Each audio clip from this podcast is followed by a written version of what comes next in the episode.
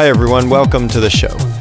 I'm Blake Sutherland, this is Cityscape Sessions, and the first episode of 2015.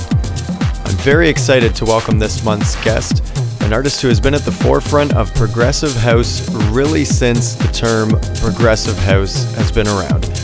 He's responsible for some of my favorite tracks of 2014, and I must have listened to every single one of his DJ sets from last year more than once. A number of his singles are still in my vinyl collection from the early 2000s, and now, almost 15 years later, I have the privilege of welcoming him to Cityscape Sessions. Turn this one up and enjoy the next hour with the one and only Pole Folder.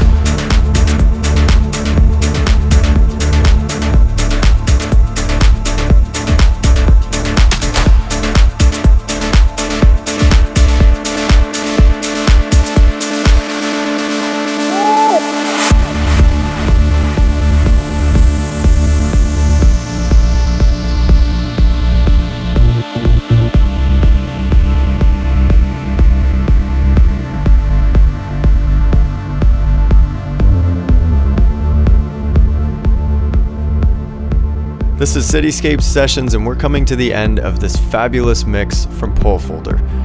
You can hear more of his mixes at soundcloud.com/pole-folder, and news on his gigs and upcoming releases can be found over at facebook.com/polefolder.official. It looks like we can expect new material from Pole Folder this year on his label Rework, so keep an eye out for that.